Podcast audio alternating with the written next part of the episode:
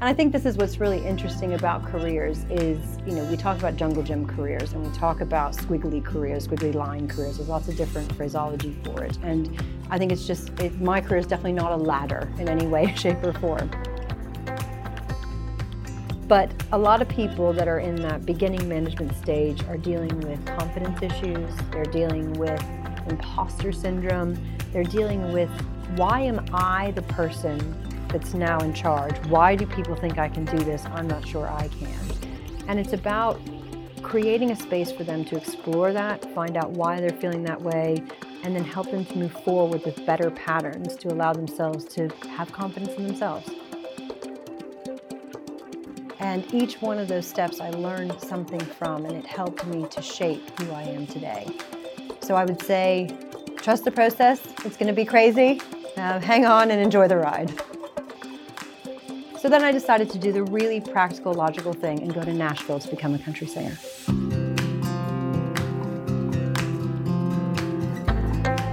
Hello, I'm Ian Rodwell, host of the Linklaters Ideas Foundry, where we talk about and try to unpick the art of working together in the 21st century organisation. Now, I first met today's guest in 2007, just as she'd started as a trainee lawyer at Linklaters. Now, this was in the early days of social media, and somehow I persuaded Kimberley and some of her peers to stand up and speak to the most senior partners in the firm about this new phenomenon and how it might change the world. It was a challenging ask, especially given it was Kimberley's first week in the firm, but I think it's fair to say that she owned the stage. Although, no, perhaps not surprising given her early dalliance with musical theatre and Nashville. And it's been really fascinating to watch her career flourish from Linklaters lawyer to working in house to coach, consultant, and now podcast host with an impressive roster of guests. So, Kimberley, welcome to the Ideas Foundry. Thank you, Ian. I had almost forgotten about that first foyer on the stage, but uh, that was definitely an experience. Oh, you're not getting some kind of flashback now? no, it was actually interesting because we, we talked about the different types of media that there were and how partners could start to use them and how social media was going to be coming into the corporate world. And we've seen that obviously leaps and bounds and how we incorporate what we do into the social media world as well. Now, I was trying to think about what, what you were talking about and I think it was Facebook. I was actually on MySpace. We oh, talked MySpace. about I did MySpace because no one else knew about it, and we talked about Facebook, we talked about MySpace, and we talked about this new thing called LinkedIn that we thought was coming up. Mm. Mm. Yeah, I think Wikipedia made its way in there as well. So MySpace. Yeah. Oh goodness. Oh. so, well, as we're back in the past now, uh, so tell me about your life before you decided to become a lawyer, and, and why you nearly followed a career in the theatre, and how Nashville figured amongst it all. So I grew up the daughter of a U.S. naval officer and of a professional dancer. So my mom's a professional dancer, dad U.S. naval officer, and that dynamic plays a lot in how I ended up where I am. But we moved every two years, and I had some incredible experiences living in Paris. I went to high school in Ecuador. And through all of that, one of the things I found is to get connected with people, you needed to be involved in activities. So if you're changing schools every two years, you've got to make friends.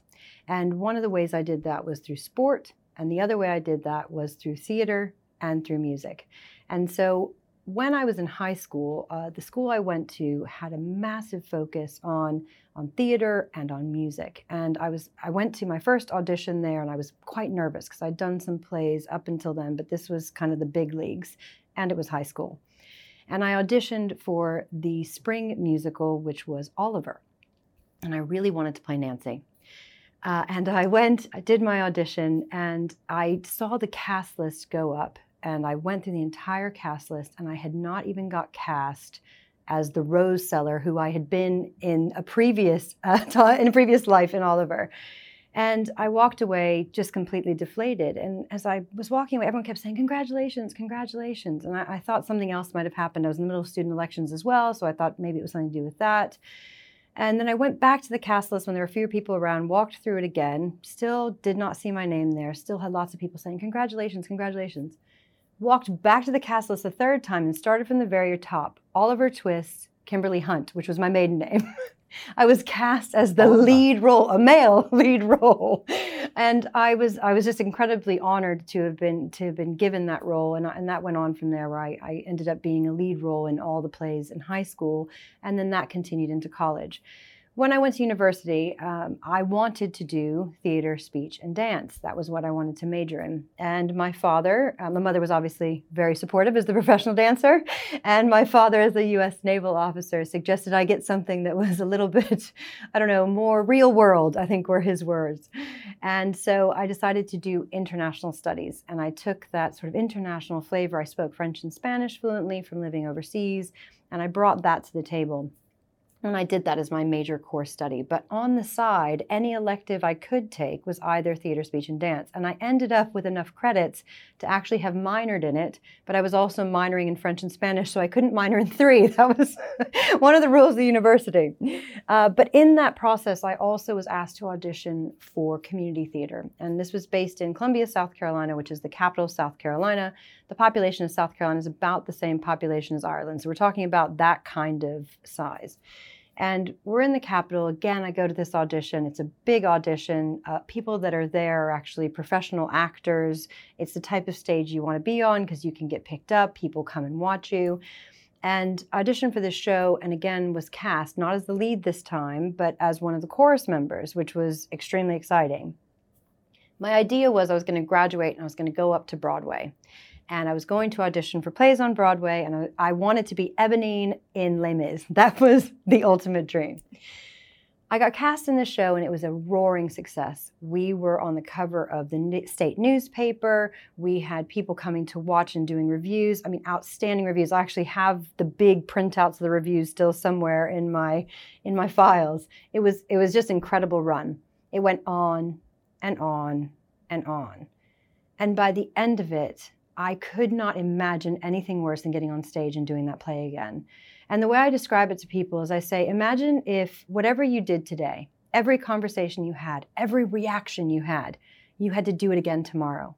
And then you had to do it again the next day. And then you had to do it again the next day. And you had to keep the energy up to entertain an audience. It is great for some. Some love it. They get the energy. They, they transform themselves on stage. I've talked to actors about how they keep it fresh. It just, I realized it was not for me. And what a blessing to have had that happen then, as opposed to getting up to Broadway, working as a waitress, slogging my way through it, probably never making it, doing some, you know, chorus girl bit off Broadway, off Broadway, and then realizing then, actually, it's been 20 years and I still haven't even gotten cast and I don't even like what I'm doing. So it was an absolute blessing. So then I decided to do the really practical, logical thing and go to Nashville to become a country singer. Okay, so uh, had you been singing before, or just decided, well, let's go to Nashville? So, Grand Ole Opry must be, must be an easy get thing just to get let's up on, stage. on stage. So I loved country music, and I sang a lot in bars around uh, around Columbia, which is where I was in school. And I had a guy that was really great on guitar. He actually plays in Nashville now. Um, I had another guy who's now a sound engineer in Nashville. It's really interesting. The people I was playing with and surrounded with actually all did go to Nashville and made it and have done some really great things with their careers. Um, I decided to spring this on my parents on a drive down to the coast of South Carolina where we were boarding our house up because a hurricane was coming. So low stress. We're in a low stress situation. Uh, we get to, to, the house and we're boarding it up, and I decide to spring it on my dad. Um, by the way, I'm graduating early from university because I had enough credits to graduate early. And I'm going to go to Nashville during the time that I would have taken to finish university. And within that time period, see if I get any further in my singing career that I am the day I arrive. And if I am, I'll stay. And if I'm not, I'll go and I'll do something else. I thought it was very logical. So my daughter, my dad's response was, "You are completely cut off. You get no financial help from us. This is a folly. I do not know what you're doing with your life. This is ridiculous. Go get a real job." My mom just said, "Come home anytime you want, sweetheart. The door is always open." To be fair, it'd be quite a good subject for a country song. Right? Yeah. There we go. Country it's the is making based on of a kind of misery and uh, despondency. So. My dad told me. totally. We're ready. We're ready to go there. So I get back to where I was living with um, a few of my girlfriends and sit them all down to, to tell them the announcement. And I say, I'm going to Nashville. This is, you know, I'm on my way. One of the girls goes to the kitchen to get a bottle of bubbly. uh, to come back and for us to toast it. I wouldn't say champagne because we were in university, so it was definitely not champagne, sparkling something. And there's on the message machine. So back in the day, for all those listening, we had message machines that would blink a little red light when they would have a message. And there was a woman, and she had left a message saying, I'm trying to find Kimberley Hunt. We've been looking for you for several weeks now. We think that your number has changed. We're hoping this is your number. You applied for a State Department internship at the U.S. mission to the United Nations several months ago, and we wanted to offer you the position, but you have to tell us by tomorrow or it's going to someone else. Now, backing the story up, I'd applied for this because everybody in international relations applies for this internship. It's like a White House internship. Everyone applies for it. No one gets it, ever. You do not get this internship. So she comes back in. She's like, Before we toast, I think you need to listen to the message. So I listen to the message, sit down with the girls, have a little conversation, and say, I'm not sure I can pass this up. So I call my dad and I say, I've got some more news. I've just been offered this internship in New York. However, it's completely unpaid, so I'm not sure how I'm going to live in New York. He said, I will pay for everything. I will get you whatever you need. We will work it out. Just go. And so that was the end of the Nashville dream. Uh, very interestingly, my mom, years later, found an amazing karaoke bar in Nashville. And when we were passing through as a family, I got to sing there. And so I sang in this karaoke bar, and it's notorious for having people that are trying to be up and coming stars that sing there. And I ended up getting a standing ovation. So I got my standing ovation in Nashville in the end. You you reached you reached Nashville. Yes. On some so, level.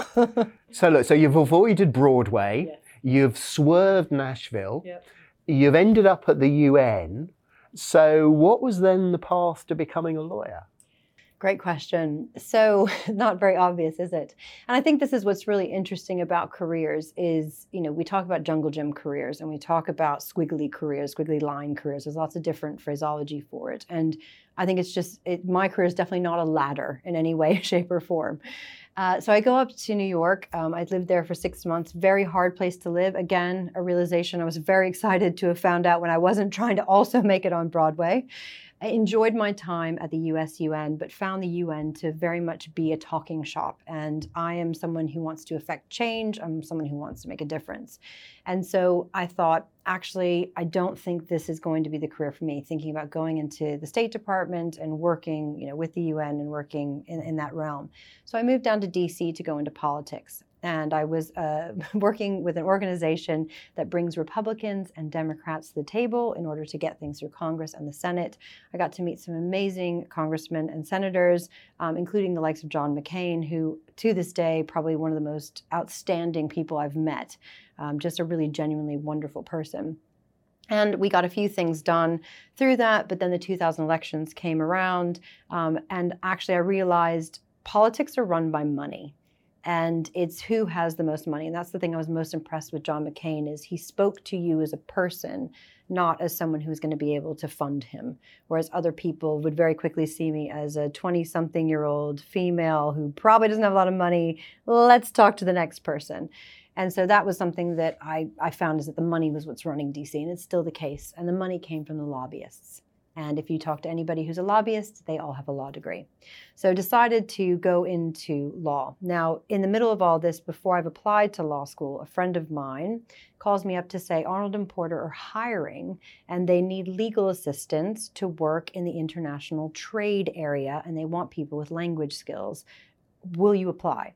So, because the election had just happened, it was a good time to jump off. So, I jumped off in November, went to go work for Arnold and Porter, and I started this whole world of legal, like working in a law firm. Arnold and Porter is not dissimilar to Linklaters.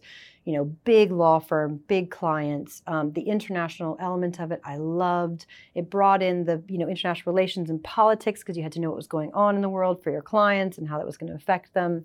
And that is when I really got the bug for international trade. And so when I went to law school, instead of going towards politics, I actually went and focused on international trade. And so I was doing international trade and EU comparative law. And through that program at my law school, um, I ended up actually studying in Poland, which is how I met my husband, which comes into the story a bit later. So tell me, how, how did the, the legal career unfold from there? So I was working at Arnold and Porter, went to law school, ended up going and doing a presidential management fellowship at the Department of Commerce. And then, as I'd said, I was dating somebody who was I'd met on a study abroad in Poland, and he was an Irishman and came over to the U.S. and was studying, uh, got his uh, LLM, and LLB and LLM do not equate to a JD, so it was very hard for him to get a job. And so he went up to New York to a job fair and was offered a role at another Magic Circle firm. And so he came home and said, Do you want to get married and do you want to move to London? And I said, Yes, I want to get married. No, I don't want to move to London. But we started to look at options that were available. And Linklaters had a fantastic opportunity for me to come and do a training contract. And the foundations that I got just training at Linklaters were incredible. So I stepped out of there working in infrastructure and energy. And I focused on oil and gas and I did some renewable energy and I really loved it and was invigorated by it. And I went on secondment to a major bank. And while I was there, I did some of the financing side, and actually that really caught my interest. And I quite liked the dynamic of being in house, but I also really loved the finance side. So when an opportunity came up there, I took it and I jumped ship and went and worked in house. And my career there was also very interesting because I realized as I was there that actually doing the black letter law, doing the contract negotiations, reading contracts, did not bring me a lot of joy and actually I found it quite tedious. I enjoy the interaction with clients. I loved a closing dinner, but actually sitting down and reviewing the contracts was not something that brought me a lot of joy. And so I started to investigate what was it that I was enjoying. And one of the things I did there was I was the chief of staff to the general counsel for commercial banking and through that, I was then sent on leadership courses. I was able to develop the inclusion and diversity offering for the entire legal and secretariat department. And I started to do things that brought me a lot of joy, but again, they were not black letter law. And that was the start of my journey to move away from law. So this this is this is really intriguing, Kimberley. And I've asked a similar question to people in the past. But as a lawyer, you know, how did you find that coaching mindset? Or to put it another way, to what extent do you think lawyers make good coaches? It's such an interesting question. And I think the fundamentals of being a lawyer are about finding and giving the answer to someone. So they come to you with really tricky, difficult questions, especially at a place like Linklaters. And you have to find the nuance. You have to find the legality around it. And you have to deliver an answer to them. You have to turn all of that off when you become a coach. That is the hardest thing in the world to do. You still need to service your client. You still need to build rapport with them. There's lots that comes from being a lawyer that's really helpful. But actually, the idea of coaching is that the person in front of you finds the answers for themselves. You are not to be directive. You don't tell them what to do, where to go. You ask probing questions to draw that out of them and help them create new neural pathways to find new ways and challenge existing behavior and existing thought patterns. So it's actually really difficult to be a lawyer and step into that space. And I often use the phraseology, so I help to train people becoming coaches now as well. And I say, don't lead the witness.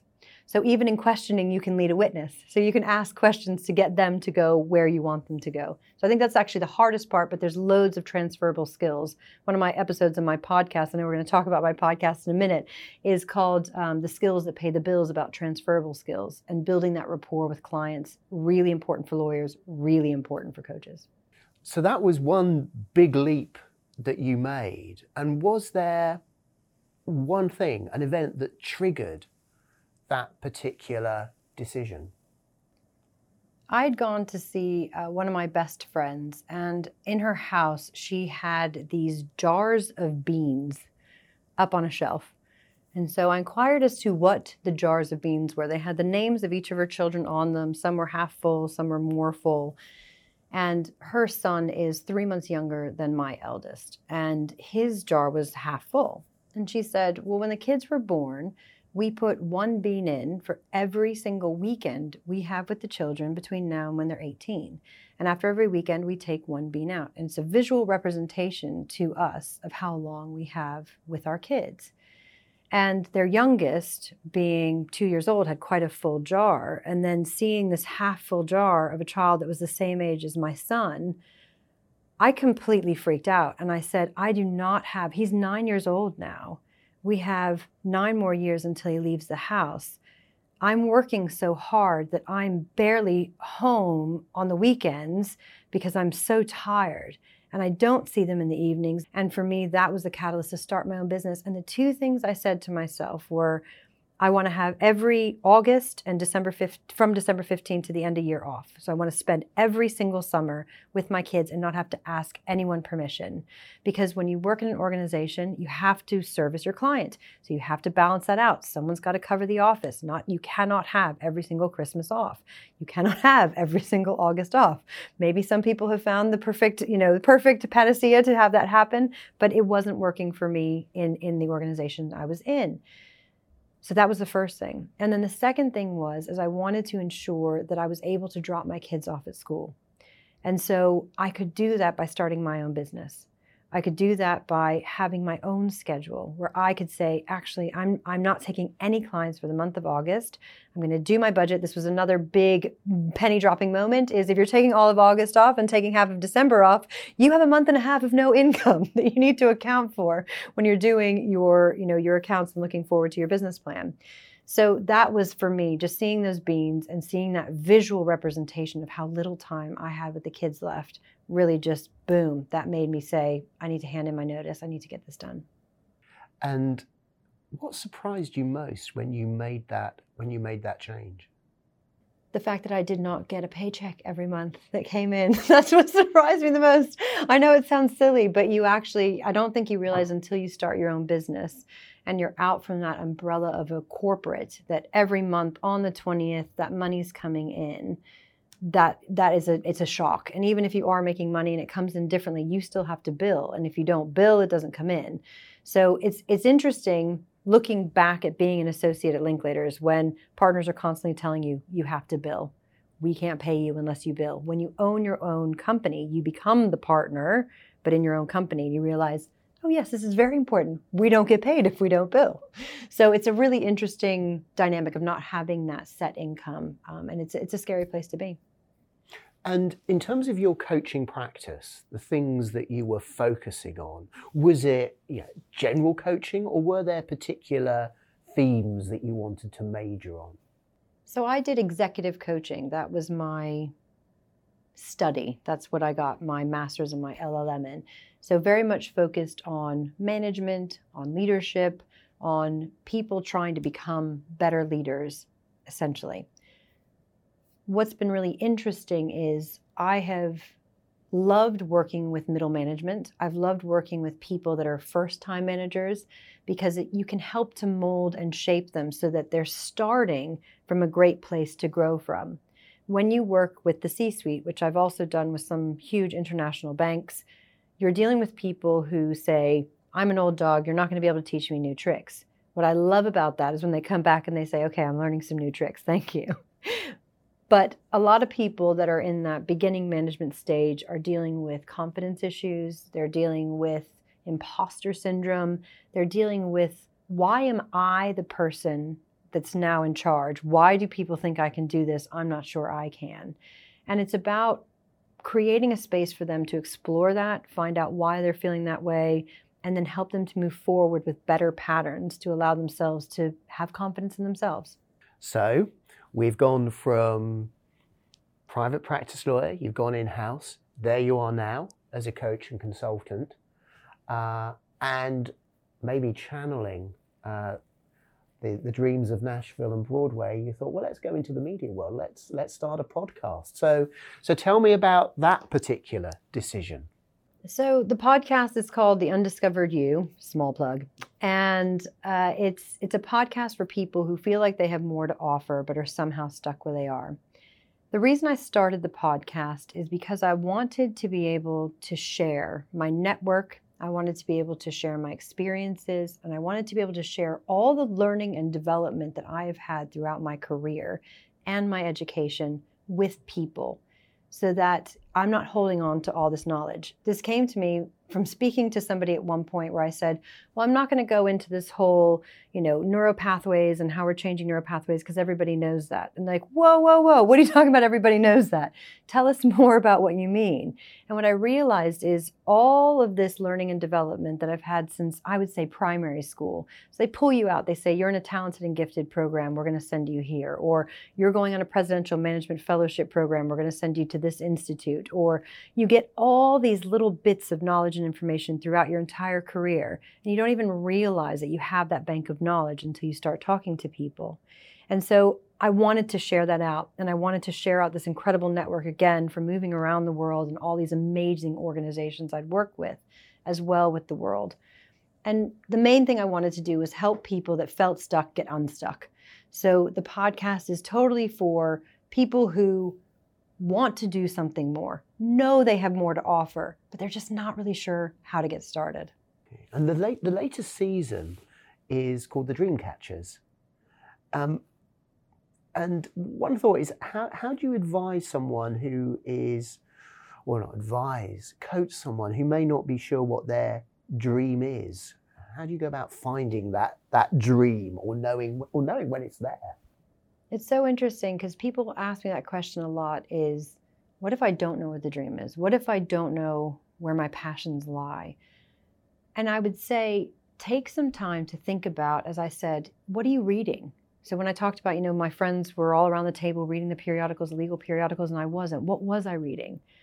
So I really like neuroscience, and I was reading loads of articles about neuroscience. I love leadership. I was reading lots of leadership books, listening to podcasts. What are you listening to? What is it that brings you passion? And then if you really are unsure still, you're like, I don't even read extra things outside. I barely have time to do that. What gets you buzzing? So when you come out of a meeting, what about that meeting made you happy? What about that meeting depleted you? So we talk about what brings you energy and what depletes you. So what was it that brought you energy? Was it being around people? Or did that completely deplete you? Are you somebody that has an introverted preference? And so actually being around people depletes you? Or are you someone that has an extroverted preference? So being around people really brings you energy.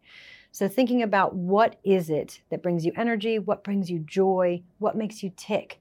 And what is that passion about? That's how you're going to find your dream that's how you're going to find your passion. And sometimes those dreams and those passions are side of the desk and you keep doing what you're doing because you're fine there. You're not unhappy. You're good. You might even be happy. But actually you have this passion. It doesn't have to be your job but just finding that to give yourself that outlet will actually make you better at your own job. So tell me about some of the some of the guests that you've had on the podcast. And is there someone that you would love to be on the podcast? If, if you could have a dream podcast, who would your ultimate guest be? I think Brene Brown would be my ultimate guest, to be completely honest. Uh, so, the guests I've had on the podcast, again, a lot of them have been pulled either from my network, so either my direct network or people saying, you need to interview this person, they're amazing. And they always are. Or couple of people cold called them. So I've read their stories on social media and just gotten in touch and said, you know, I'm doing a season right now called Playing the Hand You're Dealt. I just read your story about how you dealt with your husband's leukemia diagnosis. I would love to have you on the podcast. And so they come, Danny Fontanesi was this person, and she came and was on the podcast, and she was brilliant. So the, the guests, and also I love people to reach out to me and say, I've got a story I'd love to share. And that's what it's about. It's about story sharing and storytelling because I want people to hear how other people have dealt with either the hand that they've been dealt, so dealt with issues in their life, have used transferable skills, so the skills that pay the bills, how they've used mentors, marvelous mentors, or how they've become a dream catcher. So the reason the dream catchers even came about was my guests would start by saying, I wanted to go to Broadway. I wanted to be a professional dancer. I wanted to be a musician, but I did this. So I thought, why don't I interview people who are professional photographers, professional journalists, professional musicians, and actually hear how do you catch that dream? So that kind of, oh, you probably shouldn't go into that type career. You haven't had anybody who's who's become you know, a dancer or photographer, and it turns out their dream was to become a lawyer. Yeah, I wonder. I haven't haven't had that maybe. guest yet. If you're out there though, get in touch. I'd like to hear that one. So, your next season is about balance. Is that right? And, and what does what does balance mean to you? And how do you how do you create that balance while also chasing your dreams as well? The balanced dream. So the season is called Balancing on a Seesaw, and that's very intentional language because there are times in your life when the seesaw's up, times in life when seesaw's down, and I think there are very few times where it's in great balance. And for me personally, balance is around my family, um, my faith, um, my job, my exercise, my health, and I put exercise and health a bit differently because I can exercise and eat terribly. So I think for me, it's, it's exercising, eating well, and making sure I'm going to the doctor if there are, certain things that need to be checked out. Other people's balance can be very different. I do a great exercise with my clients called the Circle of Life. And we have you list out eight different things that are important to you within your life and plot them on a circle on a wheel. And then think about where you are in each one of those. And it's a really great visual to see where how am I doing on each of these and what is this telling me? What is this wheel telling me? Interestingly, I said I run this um, coaching with confidence course, and I was we do this with our participants. And so this time, my co-presenter was doing it, so I made my wheel and sat down and did it myself. And it's really it's a really interesting exercise, coach not coach, whoever you are, to do, because it allows you to see where's the balance out of kilter on my wheel. And I think the balance is when things start to go awry, what do you need to say no to? So when you're saying yes to something, you're always saying no to something else. So what are you saying no to? It's a great question to ask. If I'm saying yes to this, what am I saying no to? And what do you, what struck me there, Kimberley, is identifying our dreams and identifying what balance means to us are really important exercises that everybody should do but what gets in the way of that? Is it just lack of time, or are there other things, do you think, have an influence? I think that's the beauty of having a coach or going on a coaching retreat. So I run a coaching retreat once or twice a year. And the reason I do it is to give people time and space away to be able to dedicate that time to thinking about priorities, to thinking about purpose, to think about passion, because we have a lot of noise in the world you have a lot of responsibilities in the world. And so when you have a coach, you have dedicated time with them. You're paying for it, your company is paying for it. You know, this is an investment that you're making, and then you invest your time because you're paying for it. And so you take that time out, an hour, hour and a half, two hours, whatever your time slot is with your coach, and you focus. And there's no noise. It's the same on a coaching retreat, little noise around you. But in your everyday, how hard is it to carve that time out? And if you do, you second you you think for yourself actually the phone's ringing the emails are going i really need to read this article i'm just i'll do this later. And it gets shoved off to the side because it doesn't it's not a priority. So kimberley i've got two final questions for you. So the first one is if you could go back in time what is the one piece of guidance that the kimberley of today might give the kimberley poised to go to nashville and about to storm the country world I think I would tell her to trust the process. So this is a concept we use a lot when training up coaches is the process feels weird, it feels uncomfortable, you don't know what's coming around the corner, you don't know if it's going to work or not, but trust the process because it's there and it works. And my career has been one that has gone all over the place and I don't think if I had if I had not trust the process, I don't know that I would have ended up where I am today. And by that, I mean, I did a lot of stuff that if I said, oh, I wish I hadn't done this or I wish I hadn't done that, actually, they led me to my husband. They led me to a career in law, which has given me credibility as a coach. They've helped me to think differently. And each one of those steps I learned something from, and it helped me to shape who I am today. So I would say, trust the process. It's going to be crazy. Uh, hang on and enjoy the ride. And that's what I find so fascinating and actually so energizing about your story is that you weren't there at 18 with a grand plan as to this is how I want the rest of my life to map out, to map out. Well, what's happened is different opportunities have come up there have been U turns, there have been complete switches in direction, and you've just gone with it. As you said, you, you've, t- you've trusted the process as if there is some kind of guiding hand there. well, some might argue there is, but I think there's also the fact that, you know, opportunities present themselves and you always have the chance to either go for it or not. But opportunities are not going to present themselves if you're not out there. So you've got to get out there. You've got to go, if you're feeling so stuck that you don't even know where to start, start going to events around what you love. So if you dying to be a photographer, start going to photography events, take a photography class, meet photography professors and other people that love photography, build that network. That network will then expand, and that's how you get unstuck. So it's you create opportunities by expanding your network. You create opportunities by going and doing things. It's not like opportunities just literally knock on the door and you answer. You've got to find doors that people can knock on. The final question, almost inevitably, really, is have you caught your dream? oh, have I caught my dream? Brene Brown, being the next Brene Brown. No, I don't know. I don't know, actually. I go around with this because I have a fame monster that I know lives within me. And I am so happy I'm not famous now. And every time I get on a tube and I'm not recognized, every time I walk down the street and no one knows who I am, I love it. And so my dream would probably be a big dream of being someone like Brene Brown or someone like Steve Barrett. But at the same time, I don't want to be famous. So I don't know if I've, I think I've caught the dream in terms of I'm doing something I love. I enjoy my work more than anything. I have lots more to do. I have lots of ideas and things I'm going to be doing from there. I'm learning all the time and I love the people I'm working with. And I have time with my kids, which is the whole reason I, I left and went and did this in the first place. So I think, yes, I've caught the dream to an extent there are more dreams out there, and I think they'll come, but I need to keep my, my fame monster in check.